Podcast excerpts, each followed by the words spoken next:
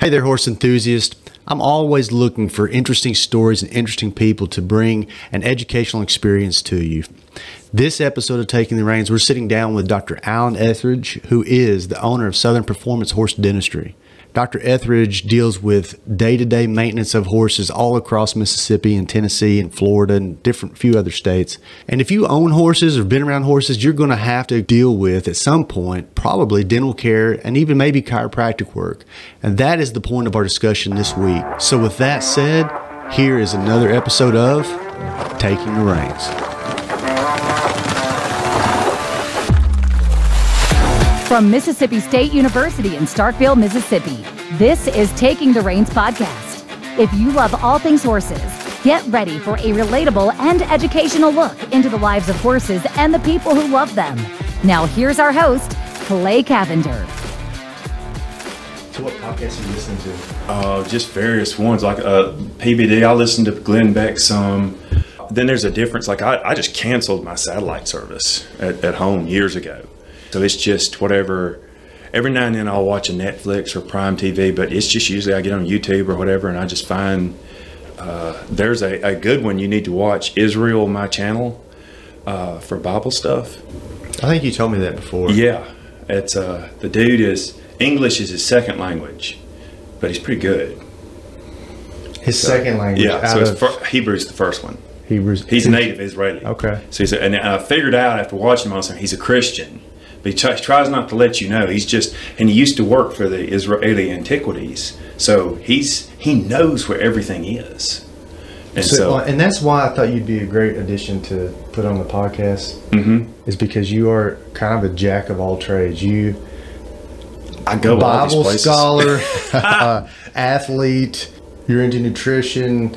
Then we get into Chiro. dentistry, the chiropractic.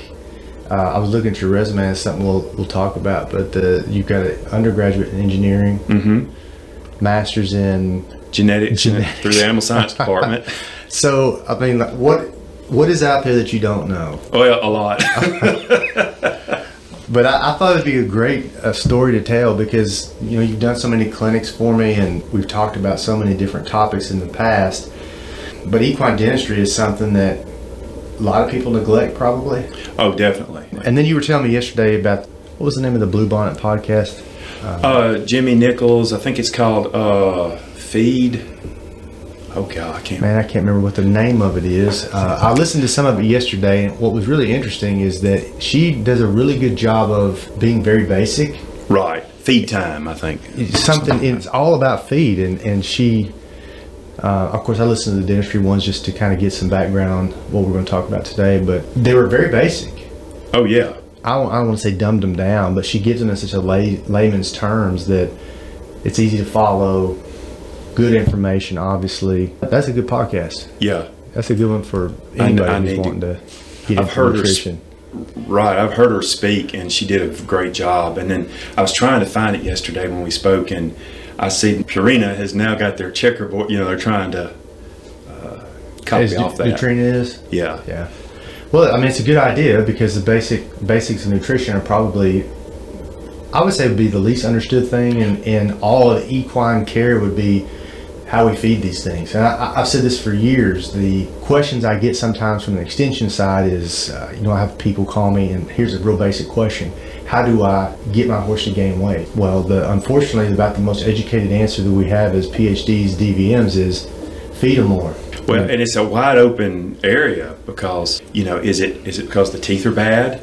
Is there an abscess? Is there a disease process going on? Is, does the horse have a parasite burden? Well, even from the side of um, just getting to gain weight, just getting to gain weight uh, is something that you can look at the bag of feed, whatever you're feeding or how, whatever you're doing, and calculate. It says it needs to be, you know, this percentage of the body weight, and I think I'm in that ballpark. So we got guesstimates everybody's doing. They don't know the weight of their horse. They're feeding by volume, you know, and so they've got all these things that are kind of against them. Right. And then, as scientists, we don't have any real good tools other than the body condition score system to say feed them X amount of more. And then when you factor in the fact that everybody's feeding a little bit different, there's so many variations of things you can feed, then that question becomes very complex.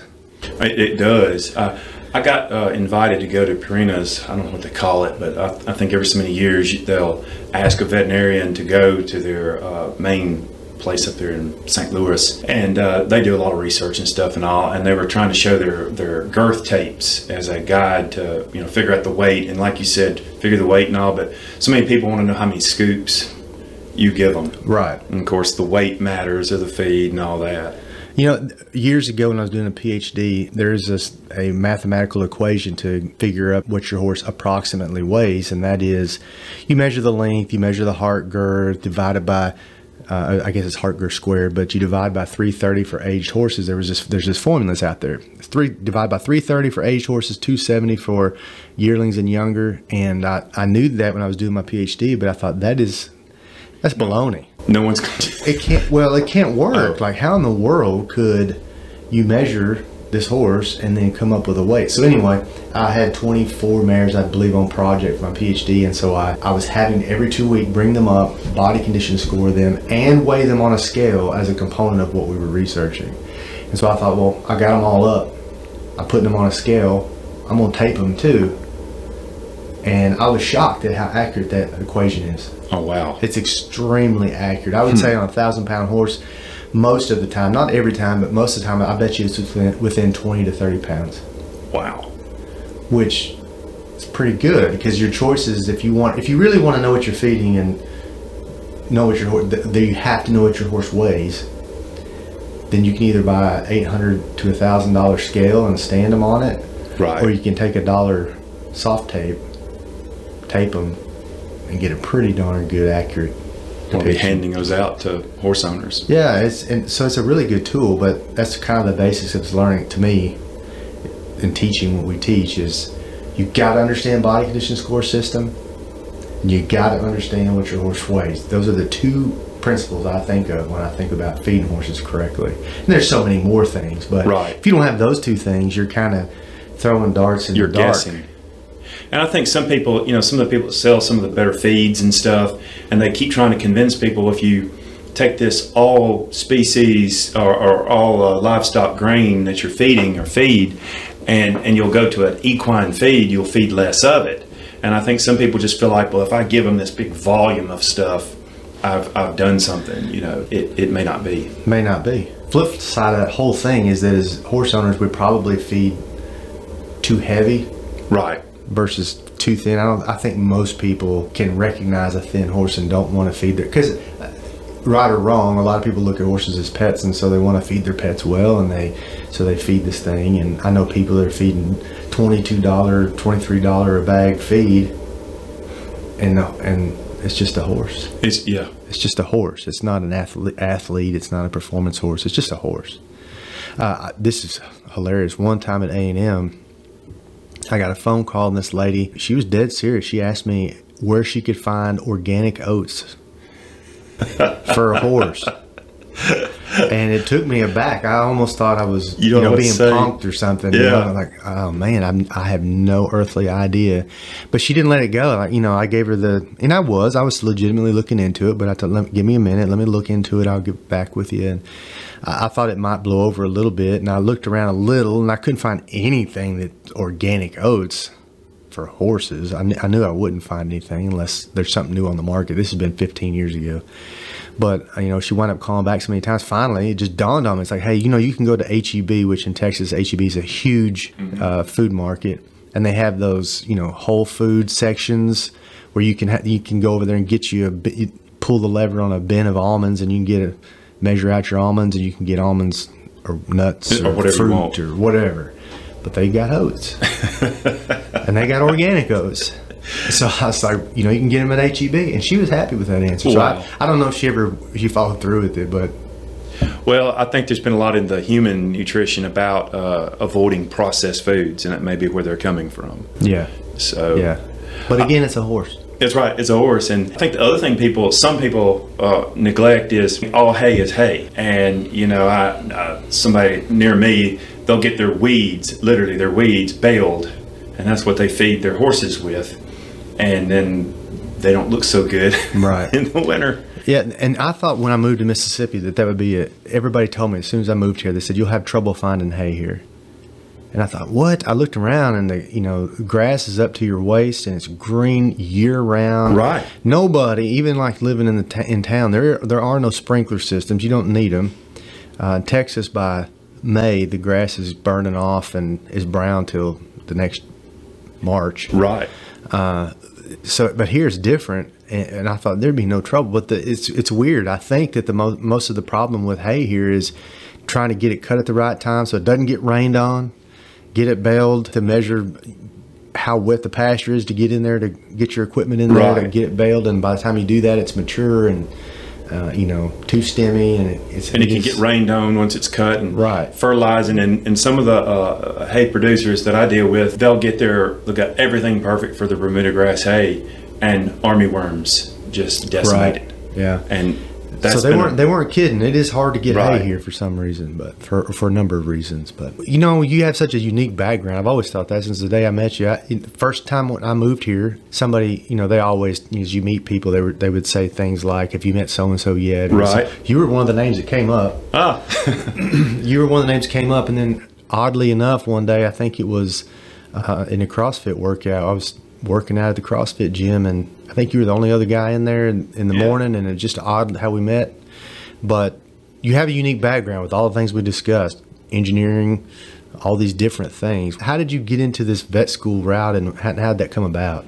Well, I, I've always been interested in in uh, livestock and, and, and things like that, and, and growing things and stuff like that. And then I guess I was taught you'd starve to death if you went into that. And and I did like mathematics and science and stuff. And my father was an engineer, so I went off that way. But I always was trying to look for some sort of angle to get into this uh, type of work. And I uh, got to working out. I actually was working with computers uh, out of college and realized life's too short to do what you know you don't want to do or, or pursue what you do want to do. So uh, I worked on a graduate degree in, in animal science and genetics. Dr. Mike Boyd was my major professor. Of course, I had to take a lot of background courses in animal science to, to get ready for that and finished that and just decided I really wanted to be a veterinarian. And I actually went into vet school thinking I would work with cattle. But uh, I got turned on by a veterinary friend that was specialized in dentistry. And so that's how I got off on the dental route. In vet school, I did not realize it was such a all-encompassing, a, a, a big field. It's like, I think a lot of people think like with uh, with the equine foot, you know, oh, you just trim it and tack some shoes on there and you go. But there's a huge science. There's a lot of stuff going on in that in that hoof capsule, and uh, there's people, of course, podiatrists that uh, uh, focus on that. Well, it's the same way with dentistry. It's the reason we have human dentists that that's all they do is dentistry. There is a, a lot going on in, with that. It's and it's also a very rewarding thing. You know, if you have a horse that uh, it can't turn right or has trouble chewing its food or, or those type of things, and you go in there and you fix that, the owner and, and you can see a improvement right away. Well, I think a lot of people that go into vet school, professional school of many capacities, lawyers or PhDs or whatever, and they think of a stereotypical route of going through a DVM as getting your own business and then having your own practice. But from what I see anyway, you put a little bit of a twist on that. You've got your own practice, but it's a mobile one. And, and then you specialized. I think what you did was very smart because you saw a field, both chiropractic care and dentistry, both, that a lot of people aren't tapping. And so you've become one of the minorities in the field, which is a great thing because horse owners got they need, but if there's not very many people to do it, you have positioned yourself well in the market. And I think that was pretty smart. Right, I, I think so. And it uh, we have a lot of horses in Mississippi, but unfortunately, a, a lot of them never see a veterinarian. So you have to make a living at what you do, and uh, by being able to travel around and, and focus in an area that uh, a lot of veterinarians don't want to fool with. I mean, doing dentistry is dirty. It's it's a, a physical job. It can be a little dangerous if you don't watch what you're doing with your hands in the Sure. mouth. So I, I do. I get to travel a good bit. I go to various uh, equine clinics in uh, several states, and So you work through other veterinary offices as well. So Right. you kind of found some partnerships, so to speak, with it, general care vets and right. And like for example, Tennessee Equine, Coosa Valley Equine out of Birmingham, and and various other ones. They do a lot of lameness and a lot of things, but not so much dentistry. And uh, they'll need an extraction or, or something of that nature, and I can just show up and and do that. Yeah, and you mentioned something else too that we don't. I I wasn't planning on talking about this, but you made a really good point when you talked about the hoof care aspect. I know of one. There's probably a lot more, but I know of one veterinarian that does hoof care work. Uh, that's a tradesman profession, right? And and they're really good at. There's some guys Yes. out there that are wizards with the tools of, of horseshoeing. Wh- Where do you think the line should be drawn between what veterinarians should take care of and what tradesmen should take care of? Because if if you left it up to simply vets taking care of hoof care, there'd be a lot of horses that needed hoof care. That's right. That's a great question because whether it's uh, podiatry or hoof care or dentistry, there's the art and there's the science. Uh, early in my career, I got to spend three or four days with Dr. Rick Redden. He's, I believe, he's passed away. He's uh, was one of the pioneers in uh, veterinary podiatry. Recognized you could take a foundered horse with the, the coffin bone that's inside that hoof capsule, and you could uh, over time shape the hoof and recover that. He he realized as a kid, a foundered horse uh, would go, or a laminitic horse would go into the a creek and be there in the sand and, and position himself to where he felt uh, comfortable. So uh, he he uh, Redden, Dr. Redden was a legend. He was a farrier first, and then went to vet school, and he would get flown across the world, you know, to work on multiple million dollar horses. Anyway, I asked him. I said, "Well, where is the where is the line between the farrier, uh, the the non-veterinary farrier, and the veterinarian come in?" And he looked at me. He said, "When you hit blood." and that's that's kind of a, there's more to it than that. It's kind of but- late then. but but yeah, in other words, you know, when you start get, getting into more surgery, and I would say the same thing with dentistry. You know, there depending on your state and your laws and stuff, a technician can learn these skills of dentistry, but it needs to be. I, I personally believe you start doing surgeries, extractions, and things like that. Uh, well, that's what you go to veterinary school for. Of course, the difference in the two is with dentistry, you have sedation, and usually with, uh, hopefully, with hoof care, you don't have to have sedation unless it's my mule. Then I have to sedate my mule for the farrier. But, uh, Some of them do. yeah, some of them need it. But, you know, and then our technologies. I mean, the other thing that has occurred in hoof care, dentistry, whatever, is the uh, explosion in the diagnostic stuff. I mean, we just do MRIs now all the time, you know, and with our, our x ray, our digital x ray, I mean, we can do extremely high quality films in the field.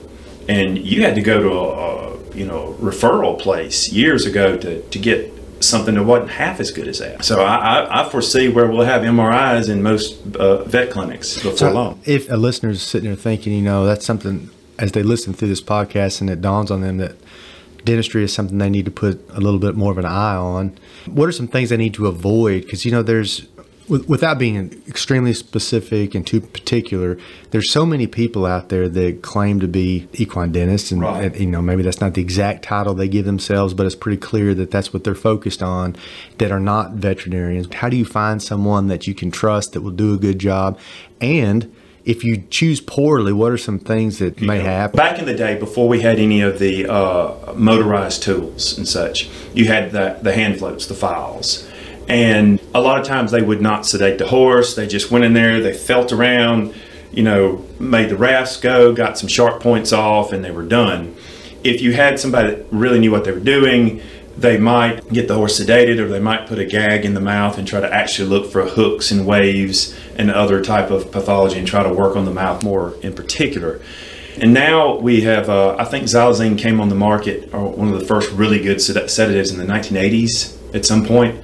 So uh, since the 1980s, we've actually had decent sedation for animals. And then in the last 20, 30 years, different dental instruments and stuff, motorized, electrical, have come to the market. So now it's made it very popular for some people. One of the dangers of getting someone who's not trained properly, regardless who it is, is if they get too aggressive.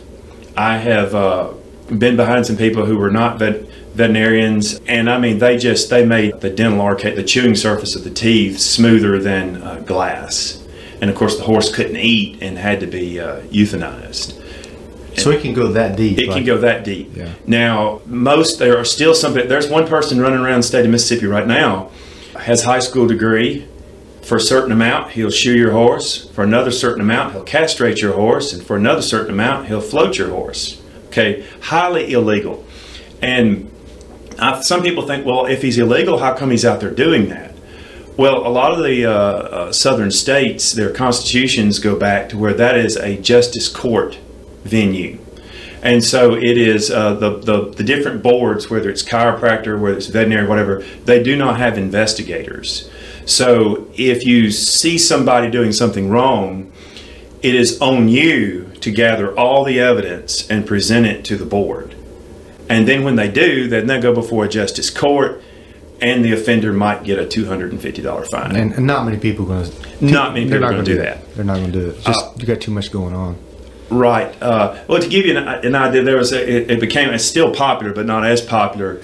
Uh, there were people going around taking hair from a horse and sending it to a lab. I say that quotes, air quotes, and getting back diagnoses such as left kidney failure, heart failure, you know, or lameness in the right stifle. And I'm not exaggerating. I mean, that's the kind of things.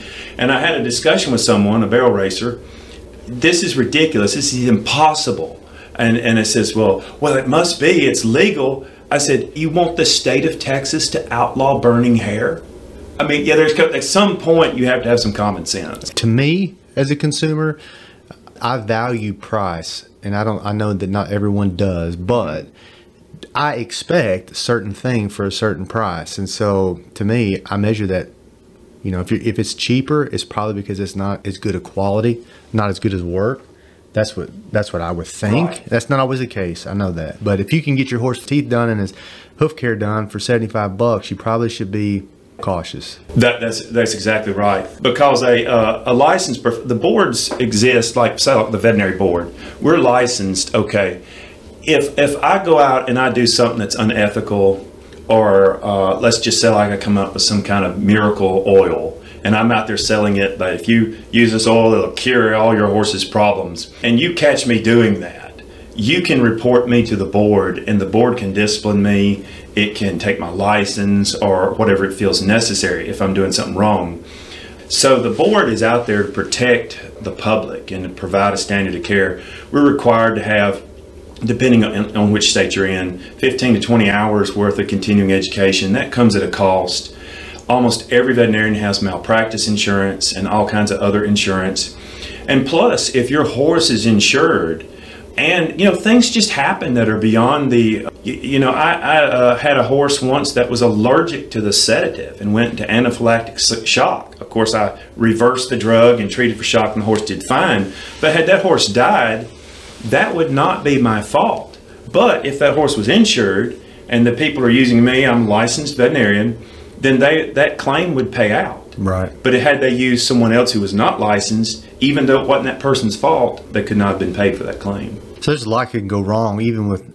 You, you think about dental care, we think it's pretty simplistic because that's what most of us do. We go into the dentist office and get our teeth cleaned or whatever, and it's not that big a deal. But you're saying some things that could have very big implications if not done correctly. Let's just back up just a tick and in a layman's terminology, give us some ideas of how the horse's mouth works and why Okay. when we say floating and that kind of thing there might be a lot of people in here that don't understand what that even means but you mentioned hooks and ramps and things and the way the horse chews and so just give us a quick understanding of how the horse works physiologically and why we need to be cautious and take care of it A person or a dog has teeth. Once your baby teeth, deciduous teeth, uh, are, are gone and you have your permanent teeth, that's your mouth. Your teeth are not going to erupt, they're not going to grow, they're there. The horse, or cow for that matter, uh, their teeth in the horse, on average, we'll just say around three or four years old, the tooth is a certain length and then as the horse grows throughout life, that tooth erupts because the upper tooth and the lower tooth are grinding against one another. That's how they masticate or chew their food. And so there's pulp chambers in those teeth. And as the surface of the tooth grinds down over the years, the pulp chamber has like a little cap, a dentin plug, if you will. And if it's just ta- if it just wears away a few millimeters a year, that plug just moves on down through a dynamic process on down through the uh, tooth. So the other thing to keep in mind is the pressure needs to be balanced on those on those dental arcades because you're grinding. Uh, what if uh, some food gets in there and irritates the gum, uh, the gingivitis, or you have periodontal disease, which is a disease of the uh, around the tooth, and so then that side gets to hurting, and the horse decides to chew on the other side more than the other, and you get imbalances that way. The other thing to keep in mind is uh, So the maxillary or the top of the mouth, that uh, the distance in those arcades is wider than the the lower jaw, the mandible, and so you get these sharp points. So on the top, the points, uh, if you leave them unchecked, will cut into the cheek, and on the bottom, the points, if if not addressed, will will poke into the tongue. And so you can see where that would be very uncomfortable, especially if trying to ride. And not only that, I have seen cases where uh, you have there's a major nerve on the horse uh, called the facial nerve, and it's relatively shallow. And I've seen where the uh, sharp points from the uh, the top of the mouth have cut into the cheek and have irritated that uh, nerve and actually had a paralysis of the lip. And so when you address that, then heal back. A lot of people think of performance horses needing dental care because you're putting a bit in their mouth and you're pulling on their mouth. Um, but what you're explaining, any horse any horse needs it exactly and and the other thing is a horse one thing to keep in mind about a horse is they are in the wild they are a prey animal in other words there's stuff trying to eat them so they're not going to be like we are when we hurt and like, oh, my tooth, it hurts. They're going to try to look as normal as possible. Uh, I'll have people say, well, uh, the tooth is, the horse is eating. It doesn't have a bad tooth. It doesn't have an abscess tooth. I said, the horse is going to eat. When a horse quits eating, you've got serious problems. I mean, right. So the other thing to keep in mind about a horse's mouth is if you'll watch them eat, they, they eat in a certain circular type motion. And if that motion, so you can get these things, we call them dental pathologies, hooks, ramps, you can have a wave. These are things that occur due to imbalances or maybe the way the, the mouth is put together. And they they keep the jaw, they keep that movement from occurring. So, uh, and, and you know as a nutritionist that the fiber length, that hay length has to be a certain size. And so, if a horse cannot chew properly, then that, that, that size of the, uh, the, the grass, the hay, is not right. So then they can be more prone to choke. They can have uh, acidosis, uh, you know, digestion issues. So there's there's that, and then there's also uh, if you take say like a barrel horse or any horse for that matter, and they have to make a sharp turn, that jaw has to slide back and forth. Okay, if it cannot slide back and forth because it's locking up due to hooks, waves, ramps, whatever, then they will throw their head. They'll go around the barrel long. Uh, they'll, you know, that type of thing. If they've got a tooth that hurts or, or something's locked up on side and they're eating, and you see a horse turning its head to eat, then uh, it's uh, the other side, the side that's up, has a problem uh, they, they, will compensate as much as they can, and then it gets to a point where they can't compensate anymore. Uh, food starts falling out. So the the main reason you want to do dentistry is so they eat efficiently, and then a side benefit of that is uh, they're going to ride better. They're going to be able to collect. Uh, they're going to be able to turn. Uh, I once went to a, a, a farm in a rural area, and this guy was mad at his horse because it wouldn't turn left so he had, t- he had tied it up in such a way to where it had to stand all day with its head turned left. Mm. Okay, there's a reason that horse did not want to turn left. If you, you you see there's no lameness, you see you don't have any obvious thing on the body that's keeping it from turning left, then you should suspect something dental wise. Uh, there'll be something in the mouth that is keeping it when it when it tries to turn that way that's locking up that jaw and keeping it from turning. Yeah, as an extension specialist, I get questions constantly, and usually when someone says something odd like that, like my horse just all of a sudden quit doing this or quit doing that, or he's not gaining weight or he's losing weight or whatever it may be, that is my first question I always ask him. Like, when's the last time he had his teeth looked at? And it's it's funny because a lot of people will say, I don't know. Uh, I don't know. How long have you had him? Well, I've had him since he was one. That's that was right. 10 years ago. well, I'll give an example of, uh, and these can be horses that are well taken care of. I was uh, recently at a uh, barn. To tell you how far in North Mississippi I was, I looked across the road and there was Tennessee. So that's where that's where I was, as far north as you can get in Mississippi. And the lady had a 37 year old quarter horse. Okay, and you could tell she's taking care of. She's really was she just I, I, it's just losing weight. I can't keep weight on it. I looked in there and there were two teeth that were abscessed. You see this a lot, and any horse can have this, but you see a lot in older horses. And people think, well, oh, the tooth will fall out when it's done. Not necessarily. And so It had an incisor, which is the front one of the front teeth, and had two molars that were bad. Pulled those, and uh, it's such a relief to the horse to have that painful thing out. So when this horse, it was the first horse I worked on. I worked on several that day, and the horse, she's it was like a she said it's like a, a teenager, you know, again because it felt so good, you know, to have that painful out of there. And an abscessed tooth will just, I like to think of it, it'll just chew up calories. It just eats up energy. When you come out and work on a horse, if they've been, and I would say, what would you recommend every year? Okay, so up to uh, four years old, I'd say every six months, especially if you're riding them uh, or performing with them, and then after that, once a year. So when you keep your horse routinely up up to date like that, um, I know when you've come out and worked on my horses before, it's just it's a quick, easy deal. It's not a big problem, and my horses ride good. And so the other thing I think about is from that perspective is not just the performance value that you're protecting, the health of the animal. Obviously, you're protecting, but something we we didn't even consider here mention was your billfold. You can be pouring the feed to them and good quality feed, and their teeth not be right, and it's just money money flowing.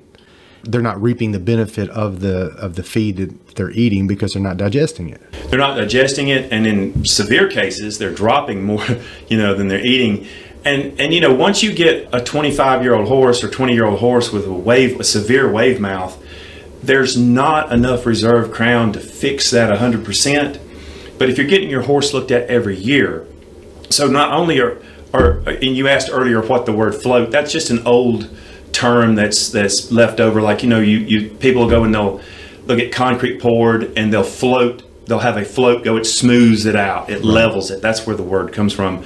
But really and truly we should think about it is equilibration and balance there's some people that come out and a dental or a float is nothing more than taking the sharp points off You're gonna have to come up with a uh, smoother name than equilibration and balance. I know I don't know of it, but that's Float works. Float So works, and that's why we stick something. with it.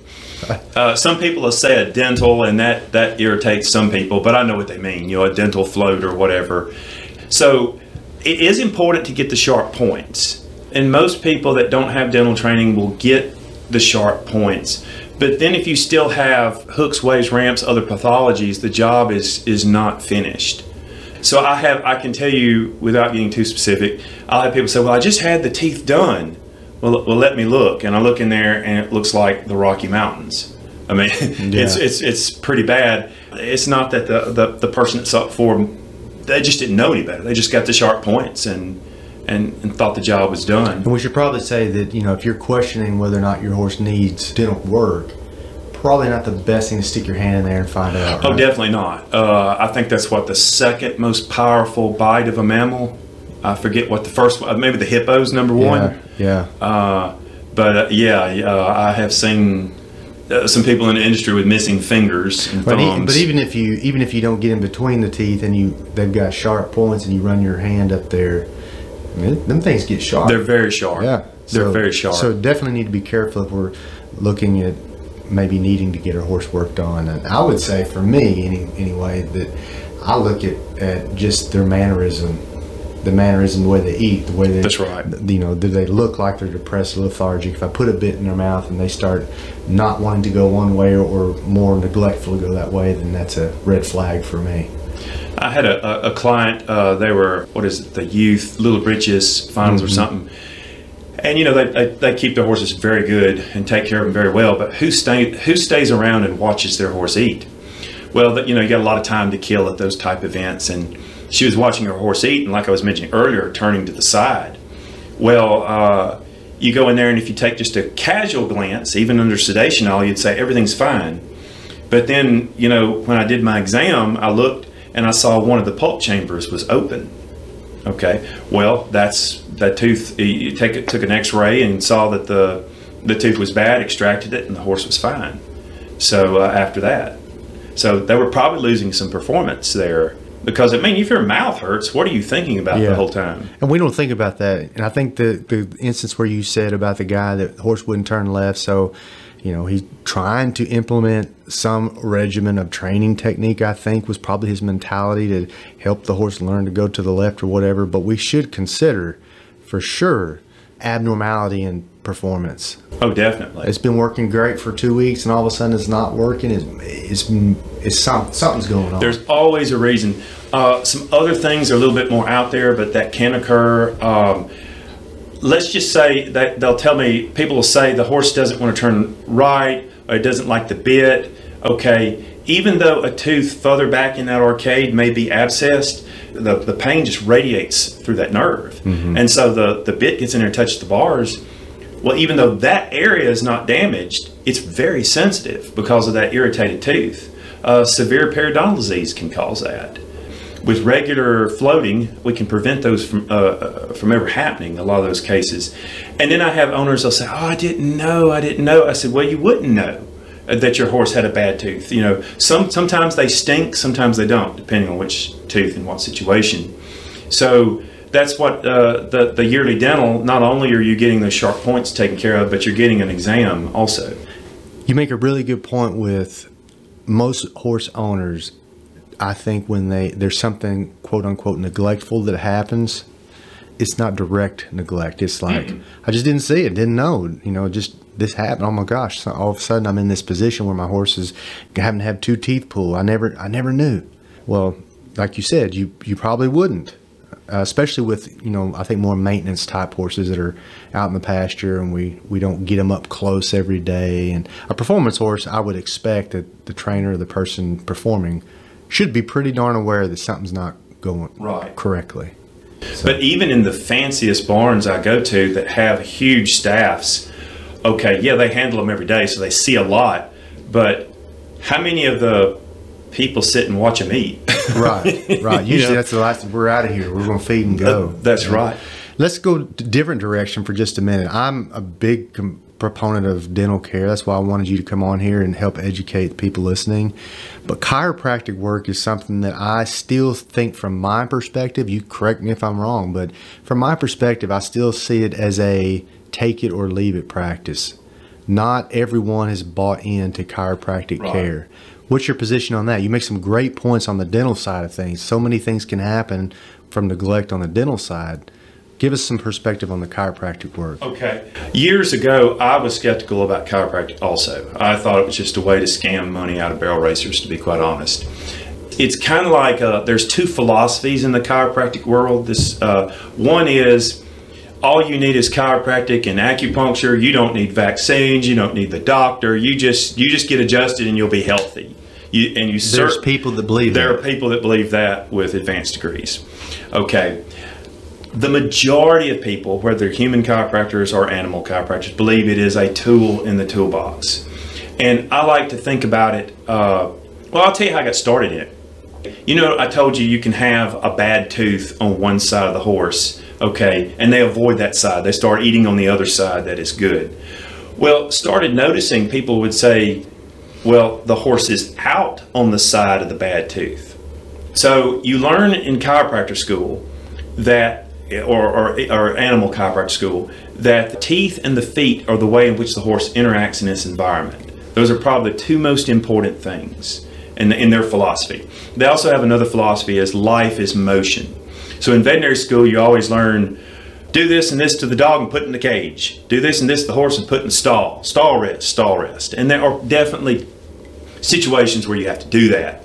But uh, I think it's a lot better a lot of times to, to keep them moving, keep that joint, keep that tendon, keep that muscle moving in a, in a therapeutic way the way I like to think of chiropractic is you have your brain, which you can kind of think of as like the transmitting unit, the CPU, the computer, and then you have a transmission system or network system, which is the nerves that run through the spine and, and you know throughout the body.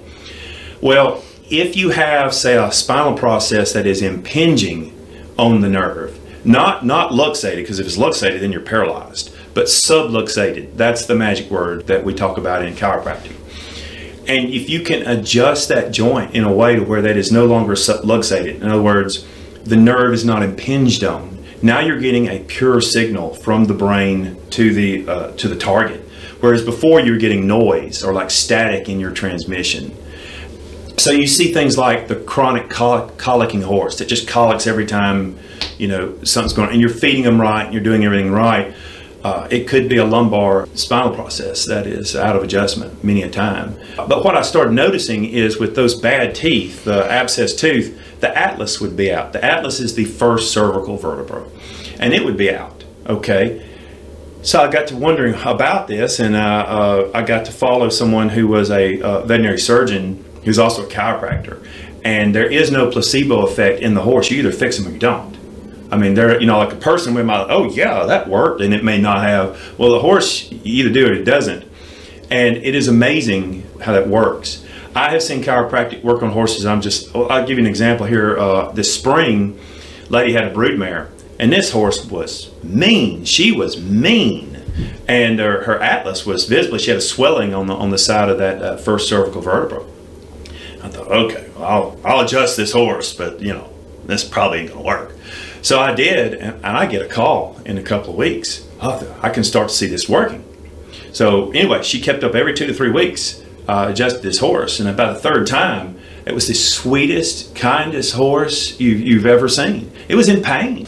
The in chiropractor theory, if the teeth are out, it, you know, due to pathology, then it transmits throughout the body. It goes. Uh, if you can just think of uh, from the the top of the head all the way to the tail, if you will, as imagine it as being one continuous ligament, and and that's how they view it. So if that's out, then it's going to throw the body off in other areas. All right. So if you're saddle, we spent in chiropractic school an entire day on saddle fit. That's just enough to know. I call a saddle fit expert. There's Yeah. a lot to that. So if your saddle is hurting the horse, if it's impinging, if you're right hand dominant and you're leaning a little bit more on the right than the left, uh, if you rope a steer and you snatch uh, on the horn, uh, your horse is going to be out, and it's gonna it's gonna affect performance. I- I'm gonna be the skeptic just a Okay. tick. Can you help me with that? You you make you hit a point with the ropers. Okay, so where I grew up, everybody ropes, grandmas, mom and dad, everybody, and there's probably legitimately a percentage, a great percentage of guys there that are as good at ropers that could make the NFR, but just don't have the resources to make it. Mm-hmm. And so they're riding these, they're riding horses, and they're I wouldn't say they're great horsemen necessarily. They're wizards with a rope, but their their horsemanship probably is a little. They see the horse as a tool. Right. He's a means to get to the steer or the calf, and that's kind of not that they're they're good to them, right. but when you try to convince them that they need to have chiropractic work done on their horses, and they don't have chiropractic work done on themselves, Right. Uh, it's a hard sell. But if you convince them that performance is going to be increased, that may change their mind a tick. So, do you think there's a vast difference? Let's say the four-year-old gelding that's roping steers. Fast forward to he's 16 and he's never had chiropractic work. Is there a vast difference in performance compared to as if he had? Well, I, I, I don't know about vast, but when you get to that level, uh, just small amounts. I'll give you a dental example. Uh, you know, you asked me about hooks and ramps. There was this is years ago, and, and I had I was at this uh, barrel race, and a man wanted me to look at his horse. He had he had run and gotten a certain time. I can't remember what it was.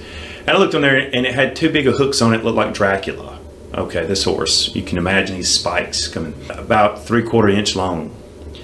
And he says, "Can you remove those?" I said, "Not and you run again," because he had to run again that, later that day. Uh, he says, "Well, would you try it anyway without sedation?" So I did just those hooks. That's, uh, that horse let me do that. Okay. He ran later. His time improved by half a second. Okay, that's that is vast. That's vast in that the world, competitive barrel horse world. That is vast. And it depends on what's out. And you also consider this whether it's a person, a dog, or a horse. We're not perfectly symmetrical. Some horses are more symmetrical than others. Some have a straight spine. Some have a, uh kyphosis, some lordosis, and uh, one hip's taller than the other. You see that a lot in quadrupeds and stuff. So if, if it's just off by a little bit, it could mean the difference between placing or not placing. Yeah, for sure, and and that is a that is a concern. I brought up the rodeo world. A half a second to timed event cowboys enough. That's convincing to me.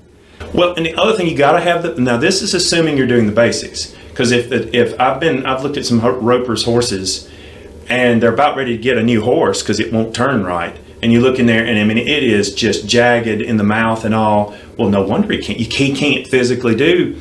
So you talk about saving money. what does it cost to train another horse or to buy a new horse? Right. Keep the one you've got going. Assuming you're doing your feet right, if the feet are at the wrong angle and you run this horse in an athletic air, uh, profession for quite a while, no wonder the joints need injecting. You've, you've, they're, they're not loading properly because the foot's not the right angle. Assuming you're doing all that right, then you just have the natural imbalances just by being not put together perfect. Well, and bringing up the top end athlete, like we're talking NFR, just as a point of discussion, I think today compared to 15 years ago, maybe even 10 years ago, I think today those athletes are so aware that it, it takes so much. You looked at the top 10 at the NFR and each round for the tie down roping, I bet a half a second would move you from 10th to second.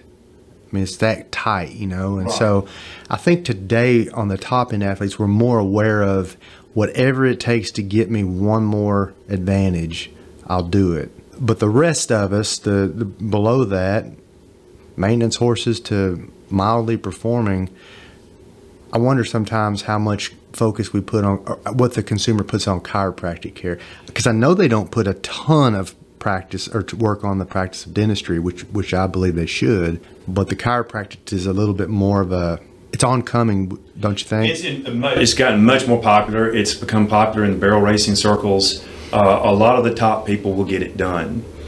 Just as in dentistry, there's a lot of people that claim to be chiropractors and they're not.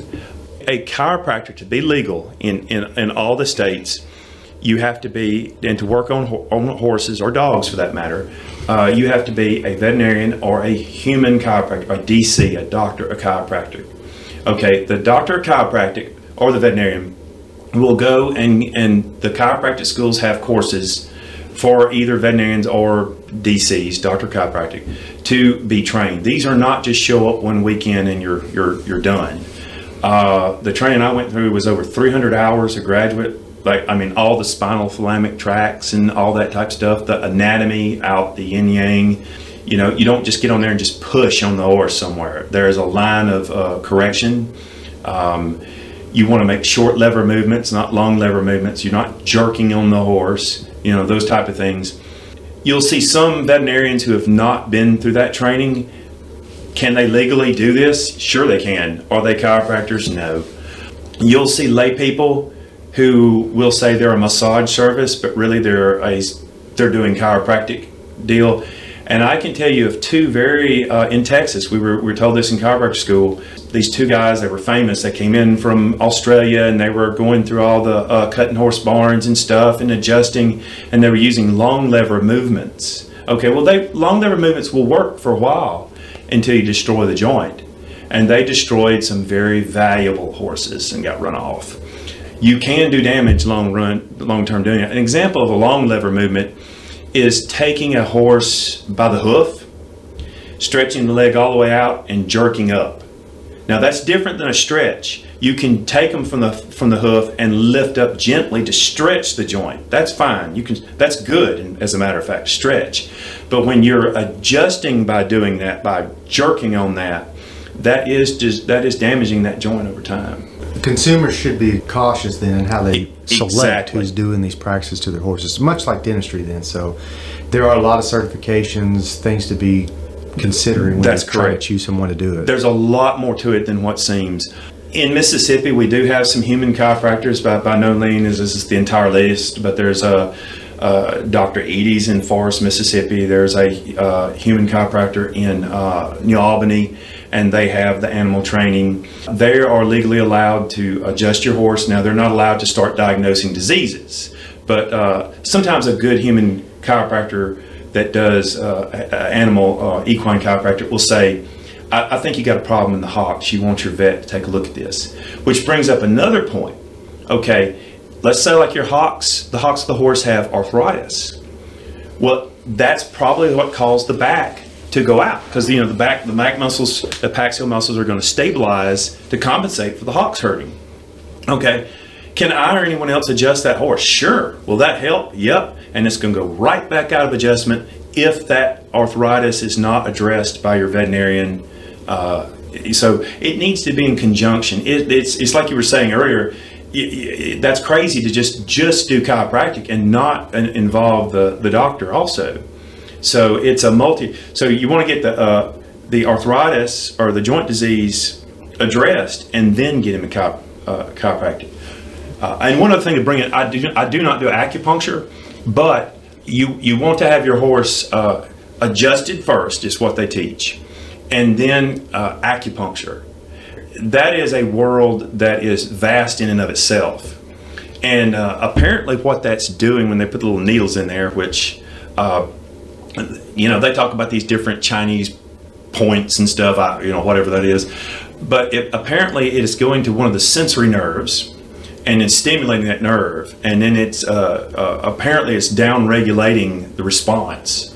And so it, it, really does, depending on what they're trying to do, it really does uh, help with pain management and muscle soreness and things of that nature. I know there's been a lot of talk about chiropractic work, but there's not much documented research as to exactly how it's working and if it's That's placebo versus actually physiologically making a difference.